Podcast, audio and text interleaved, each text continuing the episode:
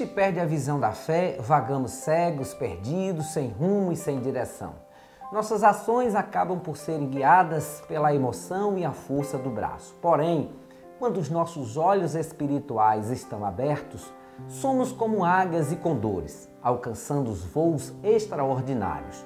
Não aceitamos os revés da vida, enfrentamos nossos medos, dúvidas, incertezas e até as vozes do não dá, não pode, como é possível, somem.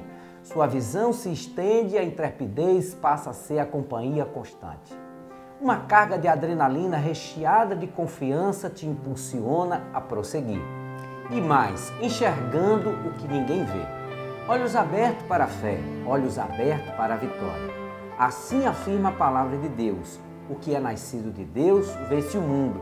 Esta é a vitória que vence o mundo, a vossa fé. 1 João 5,4.